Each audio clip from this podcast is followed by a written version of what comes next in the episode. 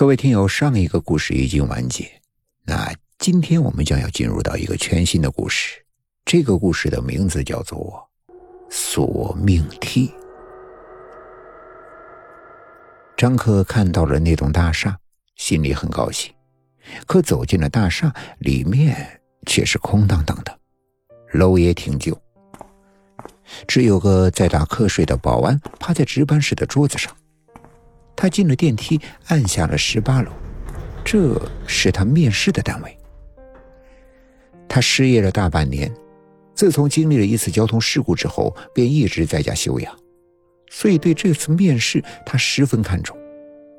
一进电梯，他就翻自己的公文包里的各种资料，怕东西没带齐。确定好之后，又盯着电梯里的反光镜，整了整衣服，理了理头发。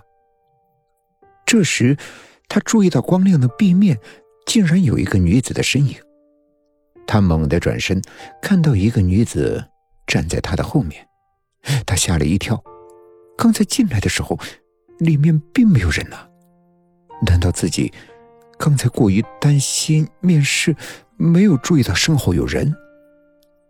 他看看指示灯，这才注意到二十楼的灯是亮的。他轻轻的呼了一口气。看来这是身后的女子按的。他打量了一下女子的打扮：樱花烫的长发，戴着一顶淑女帽和一副蛤蟆镜，头低着，只能够看到脸很白，唇很红，穿着一件很性感的黑底红花旗袍，脚上蹬着一双珠光红的高跟鞋。他有些纳闷儿这么光彩照人的女人，进来的时候怎么就没有注意到呢？他看了看手机上的时间，七点二十分。这女人可真早呀！看来以后得注意二十楼是什么单位，改天可以跟这个女人套套近乎。当然，如果面试成功的话。到了十八楼，他向右看了看，看到了“博宇影视工作室”这几个字。但门还关着，看来是来早了。楼道里空荡荡的，有些阴冷。他缩了缩脖子，坐在了外面的椅子上等。这时来了个三十岁左右的男人，张可马上迎了上去：“请问是于先生吗？”男人点了点头。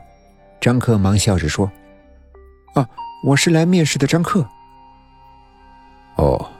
你会多媒体后期处理和图像制作，是设计专业的吧？以前在传媒公司待过吧？啊，对，是的，是的。那行，今天就上班吧。这几天有个片子要赶，晚上可能还得加班，有没有问题？张哥想不到事情会这么的顺利，就这样，他开始了忙碌的一天。另外还有三个同事。一个美女，两个帅哥，女的叫瑶瑶，男的一个叫小丁，一个叫雷雷。一忙就忙到了晚上十一点，同事和于总都跟张克说：“回家吧，明天再继续。”可是张克因为第一天上班，觉得要表现的比别人积极，于是跟同事们说：“啊，你们先回去吧，我把手头的事忙完再走。”同事们陆续走了。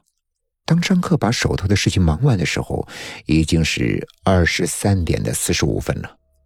他困得不行，便稍微的收拾了一下，关了门。当走进电梯的时候，他发现那个穿旗袍的女子也在里面。这次他禁不住说话了：“真巧。”女子笑着点了点头，没有讲话。现在才下班呀？不是。去上班，我家住在二十楼。现在去上班，这个时间，张克不禁又看了看手机，时间指向了零点整。看他那身打扮，又想起他早上七点多也是出现在电梯里，他应该是在那种夜店上班的女人吧。于是，张克便不问了，自言自语般的说了句：“挺辛苦的。”第二天早上，张克想起了住在二十楼的那个穿旗袍的女人，便问起了同事。一帮人听到张克说起这件事，一下子便噤了声，个个面露惧色。搞拍摄的雷雷压着声音对张克说：“这里最高层是十九层。”张克张着嘴巴，半晌说不出话来。好不容易挨到了下班，是晚上的七点，他故意磨磨蹭蹭，最后一个人走，他要把事情给弄清楚。进了电梯，看着那些数字，张克犹豫了很久，按下了二十。但是很明显，这按键是无效的，怎么按都无济于事。他感到了额头冒起了冷汗，只得按下十九楼，走出了电梯。里面黑黝黝的，这层是空着的。他顺着楼梯往上走。却见天台的风呼呼的刮，还能够看到天上的星星。